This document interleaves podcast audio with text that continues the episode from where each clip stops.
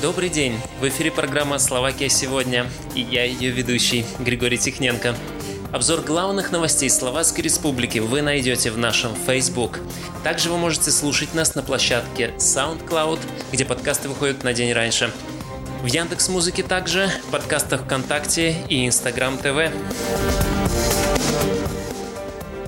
Сегодня в выпуске мы расскажем про новые меры борьбы с пандемией, озвученные кризисом штабом СР.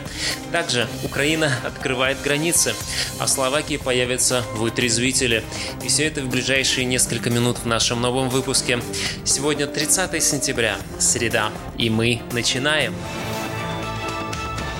Ограничительные меры снова ужесточат. Центральный кризисный штаб предложил правительству вновь объявить чрезвычайное положение – Причиной стало ухудшение эпидемиологической ситуации в Словакии. Объявят ли ЧП или нет, правительство определит только сегодня на заседании, но уже точно известно, что будут ужесточены меры по ношению масок, введены ограничения на работу магазинов и ресторанов.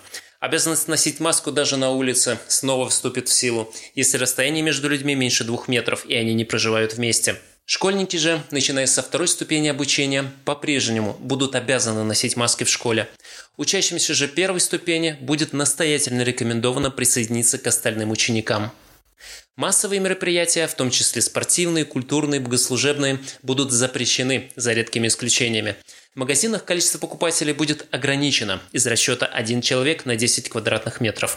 Контролировать количество человек, наличие маски, дезинфекцию рук будут сотрудники магазинов на входе в помещение. Центральный кризисный штаб объявил о введении данных ограничений уже с 1 октября. Их соблюдение будут скрупулезно проверяться полицией. Об этом сообщили главный гигиенист Ян Микас и премьер-министр Игорь Матович. Спустя месяц затворничества Украина открыла границы для граждан других государств. При въезде нужно будет предъявить действующий страховой полис или подтверждение покрытия медицинских расходов, связанных с диагностикой и лечением COVID-19. Страховка должна действовать на протяжении всего периода пребывания на территории Украины и оформляться в компании, которая имеет представительство или партнера на территории Украины, либо через украинскую страховую компанию, уточнили в МИД. Пересечь границу можно через погранпереходы Убля, Малый Березный, Вышний Немецкий Ужгород, и Вельке Слеменце «Малые Сельменцы» с 8.00 до 20.00.